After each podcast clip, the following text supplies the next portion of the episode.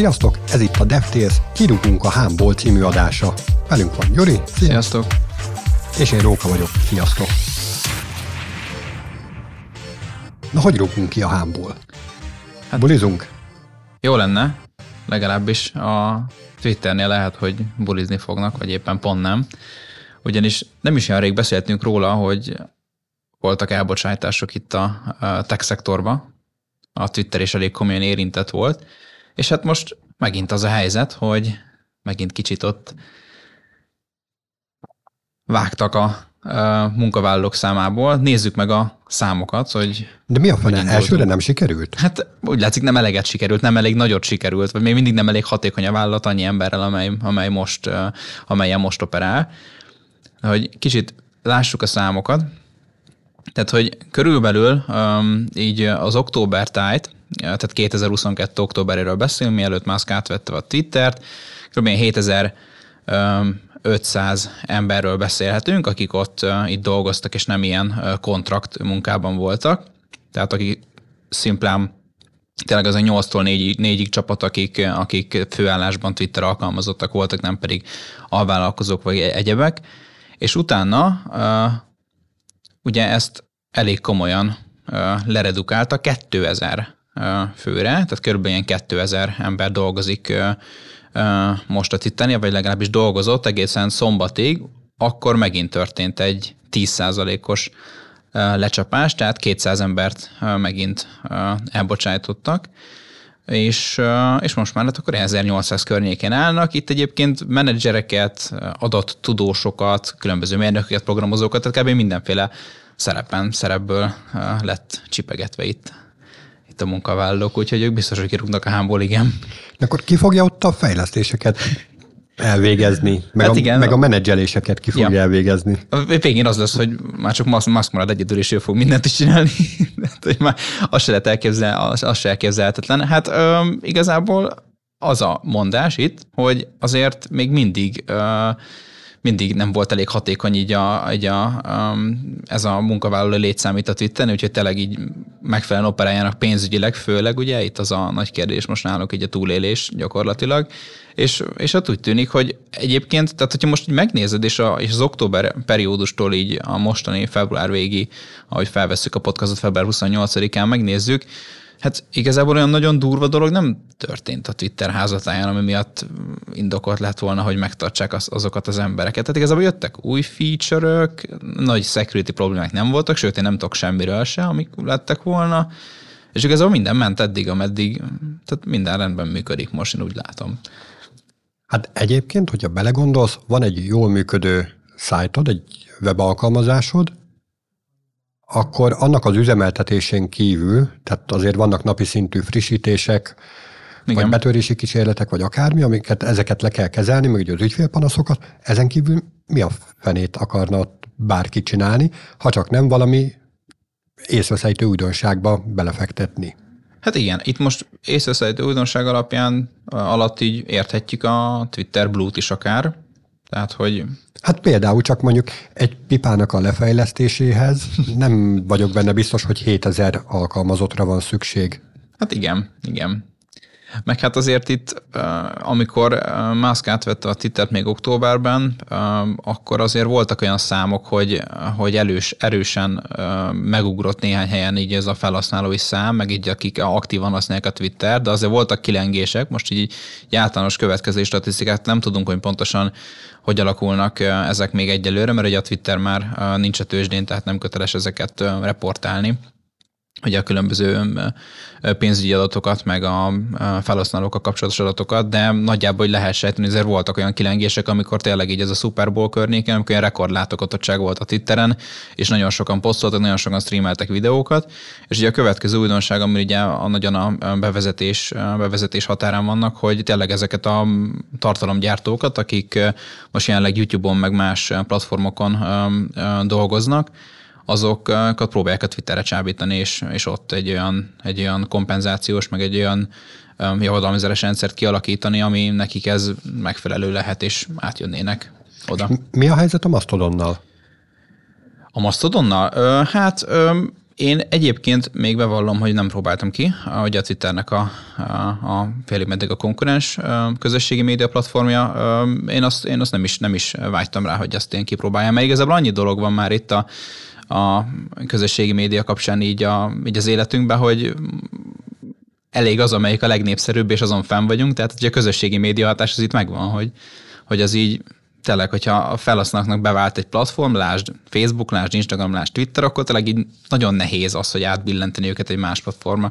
Hát ugye itt a Mastodon tekintetében van még ugye a, a volt Amerikai Egyesült Államoknak az elnök a Donald Trumpnak a platformja, ugye az is így a Twitter konkurenseként lépett életbe, amikor ugye kibannolták a Twitter, Twittertől, körülbelül két évvel ezelőtt, tehát hogy azért itt van más platform is, ami kevésbé kevésbé népszerű. Tehát azt, hogy most az mennyire népszerű, én úgy nézegettem számokat, statisztikákat, hogy azért, azért még csak nem is fel annyian használják, hanem sokkal kevesebben használják, mint, mint, a, mint a Twitter, tehát az, azzal kb. így ez a helyzet. Na igen, ugye múltkor beszélgettünk arról, hogy lesz egy ilyen lehetőség, hogy akik fizetnek, ő nekik hosszabb bejegyzés is rendelkezésre áll, tehát hogy akár 4000 karaktert is tudnak írni, Mondjuk akkor eszembe jutott, nem tudom, hogy említettem-e, hogy 4000 karakterbe lehet azért nagyon jó demókat készíteni, egy mozgóképet gyakorlatilag programozottan, de az egy teljesen másfajta kultúra.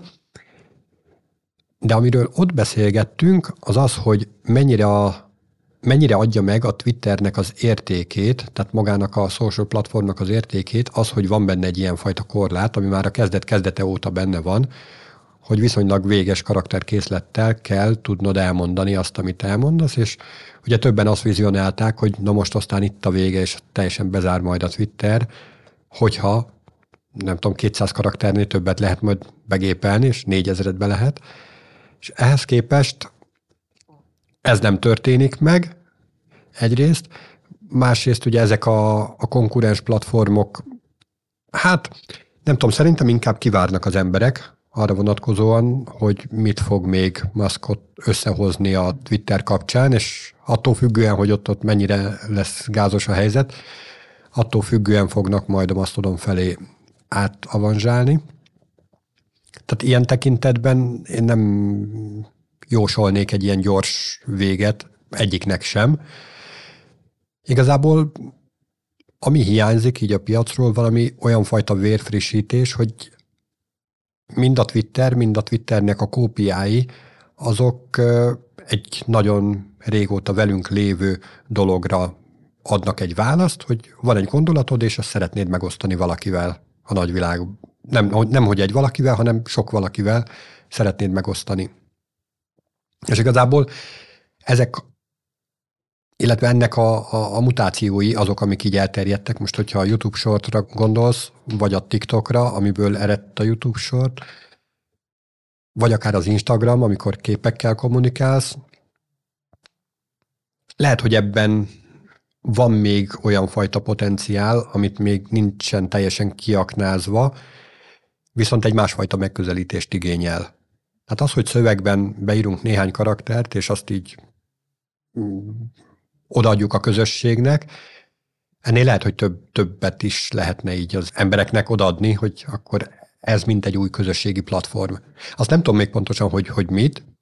Igen. Hát ugye vannak elképzelések, ugye főleg ezeknek a nagy cégeknek um, vannak elképzelés így a internetezés, meg a közösségi élménynek a jövőjéről, tehát, hogy ez a következő lépés, ami, ami lehetne, ugye, mert mint így a meta szerint főleg az a metaverzumos interakció egymással, tehát, hogy ugye amikor teljesen egy virtuális valóságban vagyunk benne, vagy nem virtuális valóságban, hanem egy kiterjesztett valóságban, tehát, hogy ez a, ez a kettő, ami a következő ilyen nagy löketet tudhat, tud, tudná adni majd a közösségi médiának. Ugye egy, egyrészt ez még direkt cipőbe jár nagyon, tehát hogy azért ott a Metának a platformján nem túl szépek a számok olyan tekintetben, hogy hányan használják ők, hányan használják, meg hányan interaktálnak ott, ott minden nap, hát elég kevesen egyébként, és de ők váltig állítják meg egy ebbe, ebbe ölik nagyon sok befektetett pénzt, hogy, hogy bizony már pedig ez lesz ugye a közösségi média jövője.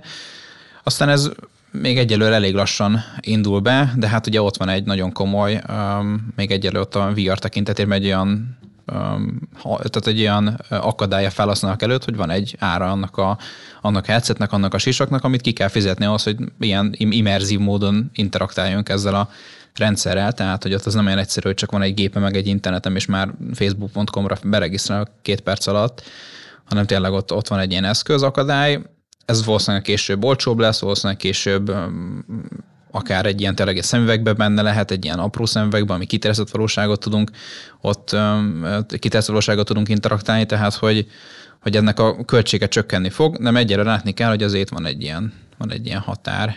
De a másik oldalról meg, amikor tényleg nem kell ilyen eszköz, hanem mondjuk valami más megközelítés, akár lehet egy blokkláncos közösségi platform, vagy valami ilyesmi, tehát hogy ezekkel, ezek még, ezek még simán benne vannak itt a csőben. Ja, jó, amiket mondasz. A blokklánc azt, azt nagyon-nagyon hype viszont az szerintem nem ad a, azoknak, akik így a gondolatait szeretnék közvetíteni a közösség felé, ő nekik nem ad egy ilyen kézzelfogható dolgot, hogy na akkor oda beleírtam valamit, és ott van, és kaptam rá 15 lájkot, vagy 15 ezeret, vagy akármennyit. A másik, a metaverzum, ott ugye az a célhardware, az, az valóban gátja a dolognak, és pont ez lehet az, ami miatt nem tehát ami egy olyan gát, hogy amit nem is sikerül majd áttörni, egészen addig, ameddig ez a célhardware, amivel lehet ezt használni, abból nem lesz egy, egy nem cél, hanem egy általános Igen. hardware. Igen. Az ára is ott lesz, mint egy, uh, tehát az ára már gyakorlatilag mint ott van, mint egy számítógépnek, csak most ugye a számítógép mellett használják az emberek, tehát hogy nem az van, hogy számítógép helyett akkor veszek egy, egy VR headsetet, mondjuk az Oculus-t, ami ugye a, a Facebook tulajdonában álló Hát oké, csak azt nem, hogy... nem tudod akármire használni egy telefont, igen, azt tudod pontosan, akármire. Pontosan, igen. Tehát van egy telefon, meg van egy telefonom, meg van egy számítógép, és nagyjából így, így, így ennyivel így megáll így az átlag embernek ugye a tech fogyasztása, ami így, így, így szorosan így a technológiához kapcsolódik, ugye a tévét meg ezeket leszámítva, de ugye amivel interaktálunk az internettel, az így kb, kb. így ennyi. Az okos otthonok ugye kicsit félig meddig passzív dolgok, az okos eszközök is, de amivel tényleg így, így nap nap interaktálunk, az ugye ezek, és hát ugye azért ez most így megvan, ez most van egy költsége, és akkor most ez egy plusz költségen, amelyet hát ugye nehéz, nehéz ugye meglépni, ameddig mindaddig, amely nagyon jól mondtad, mindaddig, amíg fel nem váltja valamelyiket, tehát mondjuk egy, mondjuk tényleg egy, a telefont, vagy mondjuk a laptopot. Tehát, hát ez... vagy a kettő között lehet, hogy még egy olyan hardware is elképzelhető, ami, ami nem cél hardware, hanem egy ilyen általános képességű hardware, és tudja mind a metaverzumot, mind pedig a, a mostani dolgokat Igen. valamilyen upgrade verzióban futtatni. Igen, igen, így van.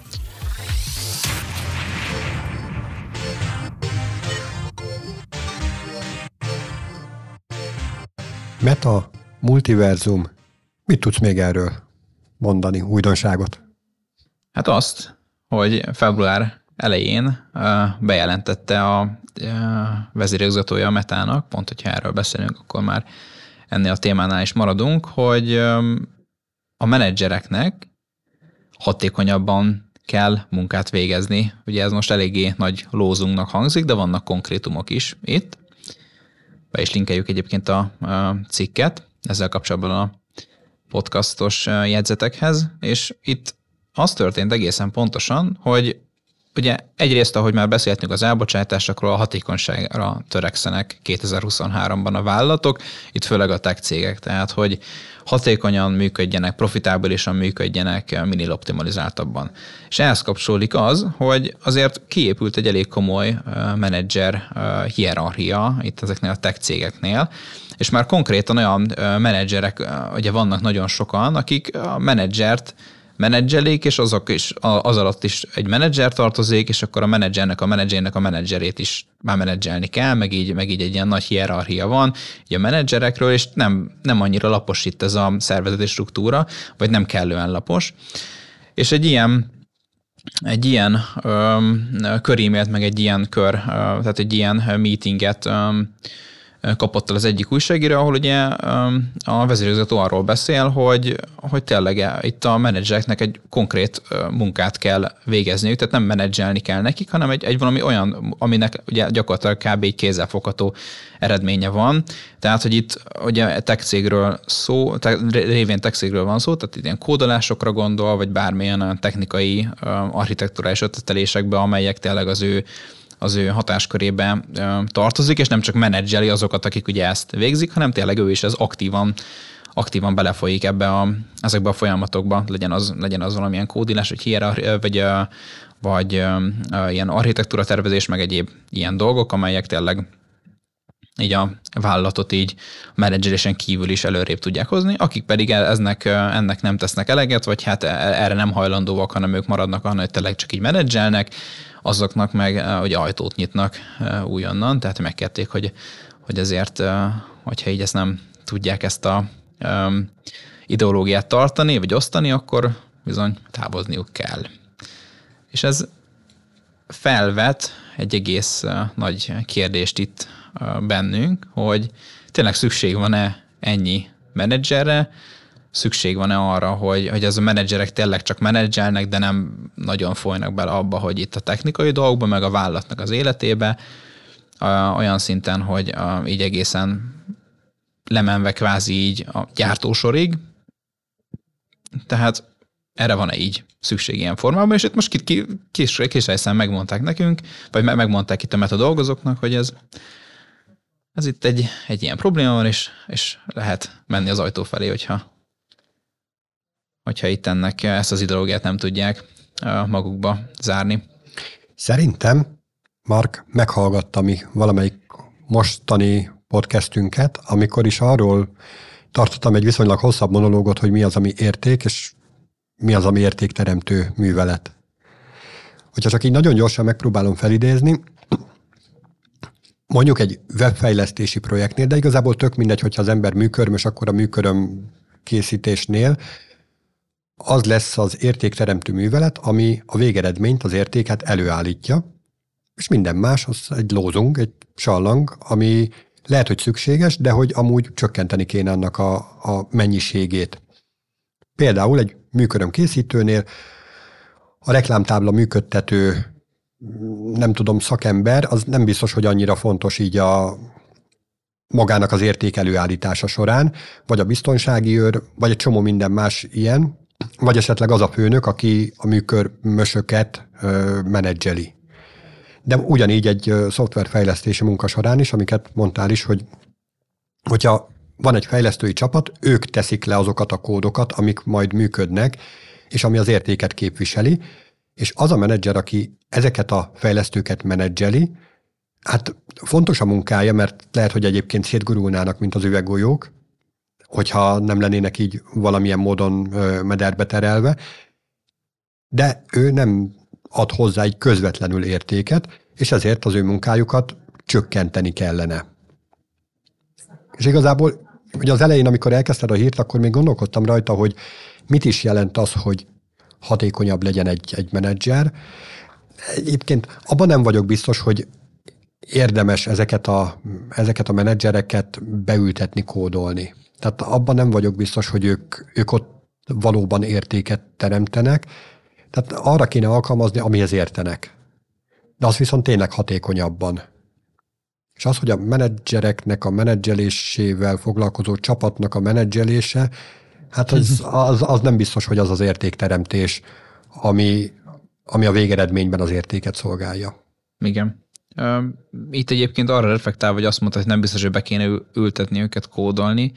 Itt azért általában arról van szó, hogy ha valaki ott főleg itt a nagyobb cégeknél menedzser, akkor sokszor van olyan, hogy ugye úgy mászta meg ezt a ranglitát, hierarchiát, hogy, hogy ő tényleg onnan indult, hogy ő egy, egy fejlesztő volt, egy junior fejlesztő, vagy kezdő fejlesztő, aki ezzel foglalkozott, és akkor szépen így az évek során felszett a tapasztalatot, és architekt lett belőle, vezető fejlesztő lett belőle, utána esetleg valamilyen CTO lett, és akkor tényleg így, így átlátja az egész technológiai folyamatot. És vajon az évek során, amit nem a billentyűzet mellett töltött, mármint nem az e-mailek írása mellett uh-huh. töltött, hanem a tényleges kódok beírása mellett töltött, az alatt kopott ki neki valamennyi tapasztalat Igen. egyrészt, másrészt a technológia az úgy elhúzott mellette, mint a busz. Igen, hát itt pont az, az is az elvárás, hogy amikor egy ilyen menedzseri pozícióba kerül valaki, akkor nem vagyok tisztában pontosan ott, hogy mi a, mi a munkaköri elvárás, de az lenne az alap, amit én, én el tudok képzelni, hogy mivel ő egy mondjuk egy CTO, mondjuk most még egy CTO-t mondok, vagy éppen valamilyen hasonló ilyen technológiai vezető azért ott, ő nem annyira kódol, viszont neki át kell látni az egész rendszert, az egész architektúrát, és neki azt is át kell látni, hogy hova hol leszünk két év múlva, vagy egy év múlva a cégen belül, hogy milyen technológiát fogunk használni, mik azok, amik esetleg érdekesek lehetnek, amiket a mi, mi termékeinket tökéletesen tudunk integrálni, megfelelően tudunk integrálni, hogy ez így működik, tehát milyen frontend keretrendszert használunk, vagy éppen mobilfejlesztésben hogy indulunk el, teljes natív irányba, vagy, vagy különböző olyan irányokba, ami nem natív, hanem multiplatformos fejlesztések. Tehát ezek mind, mind át kell látni, hogy mi az, ami most hot topic, és ugye a hot topicban meg kell szűrni a zajt, hogy mi az, ami tényleg ilyen hype volt, és mi az, ami a mostani cégen belül megfelelően használható a kollégáknak a tudása mellett. Állj, állj, állj, állj. Ezek a feladatkörök, amiket most felsoroltál, ezek egy-egy taskok, tehát így mit tudom én, egy hét alatt befutható. Mit csinál a további 57-ben az év során, azon kívül, hogy azt a végtelen mennyiségű pénzt fölveszi? hát ezt nem tudom, kell megkérdezni. Na, Egyébként... szerintem ez, ez járt ott Marknak a fejében, amikor azt mondta, hogy ezt hatékonyabbá kéne tenni. Igen. Hát azért, tehát azért mondjuk egy technológiának a meg, megválasztása és a különböző pocok előállítása, hogy egy adott dolgot milyen technológiában mennyi idő alatt meg, meg, kell, meg lehet megcsinálni, Mondjuk azért nem biztos, hogy egy hét, tehát azért, azért vitatkoznék, hogy azért itt... És te el tudod képzelni, hogy ott egy menedzser menedzserének a menedzsere pocokat fog készíteni? Hát a pocok készítés menedzser, pocok készítésének a menedzseléssel foglalkozik. Valami ilyesmi. De hát, hogy igen, de nem megy, nem megy több hierarchián keresztül az, hogy most valaki csinál egy ilyen, egy ilyen proof of conceptet, tehát hogy azért itt ezeket a hierarchiákat lehet csökkenteni, hogy én azzal foglalkozok, hogy valaki alattam azzal foglalkozik, meg az alatt azzal foglalkozik, hogy valakitnek a kódolását felülvizsgálja, meg menedzser milyen technológiát használ. Tehát, hogy azért itt én gondolom ezek azok a hierarchiák, amit meg kell vagdosni, és így le kell így, van egy ilyen nagyon nagy ilyen hierarchia, amiből így kb. lecsapják a felét, és akkor az lesz, hogy akkor az, aki mondjuk ott a közepén járt, az vagy azt lett mondva, hogy figyelj, amúgy álljál be értéket teremteni, mert hogy te neked amúgy ilyen uh, irányt képviseltél, meg ebben van tapasztalatod, meg látom, hogy így benne vagy, vagy beállsz a gyártósorra, ugye most így csúnyán fogalmazva, vagy de, pedig... hogy ez, ez hatékony lesz? Tehát ő, aki már kiesett ebből, és egyébként valószínűleg azért esett ki, mert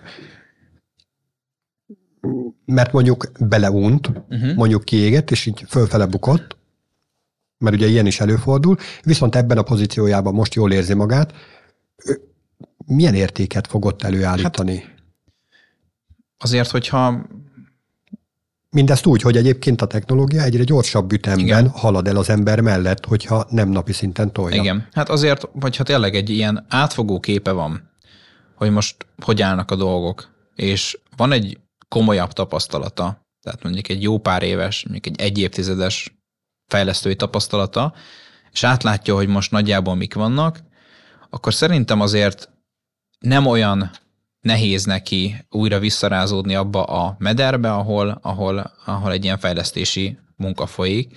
Tehát, hogy nem az van, hogy jön egy új kollega, aki van két-három éves tapasztalata, hanem, hanem tényleg ő, ő azért szerintem gyorsabban fel tudja venni a fonalat, mint hogyha valaki tényleg így nulláról kéne betanítani, aki mert vállalatról kívül jött, tehát egy olyan helyről jött, ahol neki át kell adni az összes termékkel kapcsolatos domén tudás, az összes ilyen adminisztrációs eszközös um, tudást át kell adni neki, tehát hogy azért én látok itt egy olyan, egy olyan törekvés, hogy új kollégákat már nem vesznek fel, viszont azért a mostani menedzserekből szeretnének csipegetni, és a mostani menedzsereket szeretnének kicsit produktum előállítására fogni, úgyhogy az a nekik, a, meg az ottani HR-nek a belátása szerintem, hogy hogy az a menedzser, aki eddig volt egy fejlesztői tapasztalat, de már mondjuk öt éve nem fejlesztett, hanem csak így nagyjából követte a technológiai dolgokat, annak a, a kódolásra, állításra, meg a különböző ilyen dolgoknak a, a dolgoknak a véghezviteléhez való állítása azért az gyorsabb lesz, mint hogyha felvennének egy újat, meg valószínűleg lehet olcsóbb is lesz, ugye nem kell annyit betanítani, hanem kicsit gyorsabban fel tudja venni így a vonalat. Tehát szerintem itt ez lehet. Na ez is jó kérdés, amit mondtál, hogy olcsóbb lesz. Igen. És vajon ezek a menedzserek a fizetésükből elengedik azt a részt? Tehát, hogy hogy fog ez alakulni hmm, vajon? Ez, ez egy jó kérdés, hogy amúgy mondjuk, hogy lehet. Figyelj, lehet, hogy azon, hogy azt mondják, hogy van két választás, vagy az, hogy figyú, elengedünk, és akkor kapsz egy, van egy próbaidőd, az a három, vagy egy, van egy felmondási időd, mondjuk egy két hónap, az ugye lejár, és utána kapsz még egy ilyen három hónap ilyen végkielégítés, és akkor úgy mehetsz, ahova, ahova, ahova, ahova merre látsz. vagy pedig ugye az van, hogy mondjuk lehet, hogy kapsz egy mínusz 20%-ot, cserébe maradsz itt, és beállsz a gyártósorra. Tehát, hogy, hogy lehet, hogy ez a két lehetőség van, és akkor itt már feljönnek a matakozások, hogy akkor most szeretem ezt a céget, szeretek itt lenni, jó a hangulat, a fizetés sem olyan rossz, hogyha még 20 ezeket lecsatba vele, az sem rossz. Mondjuk a Facebooknál ez a szeretem a céget, az nem hát, tudom, hogy hát, mennyire játszik. Szerintem azért, akik ott vannak, azért azért ők, ők nem véletlenül vannak ott, tehát hogy aki ott egy tényleg egy, ilyen, egy szeniorabb kollega, az, az valószínűleg azért lehet, hogy tudna váltani. Nem biztos, hogy a mostani körülményekben olyan egyszerű lenne, de azért ő szerintem azért valamennyire ott ő szeret ott lenni. Na, egy szó mint száz. Mi is egyébként ennek alaposabb szervezetnek vagyunk a hívei, itt a Shiva Force-nál, úgyhogy úgy, úgy látszik, hogy a Facebook is belátta, hogy a mi, utunkat, mi utunkat kell követnie. Hát tanult ő is mi példánkból. Ha már a Facebook követ minket, akkor ti is kövessetek minket, akár Facebookon, Instagramon, Twitteren, RSS-ben és az utcán, meg ahol szoktatok még. Sziasztok! Sziasztok!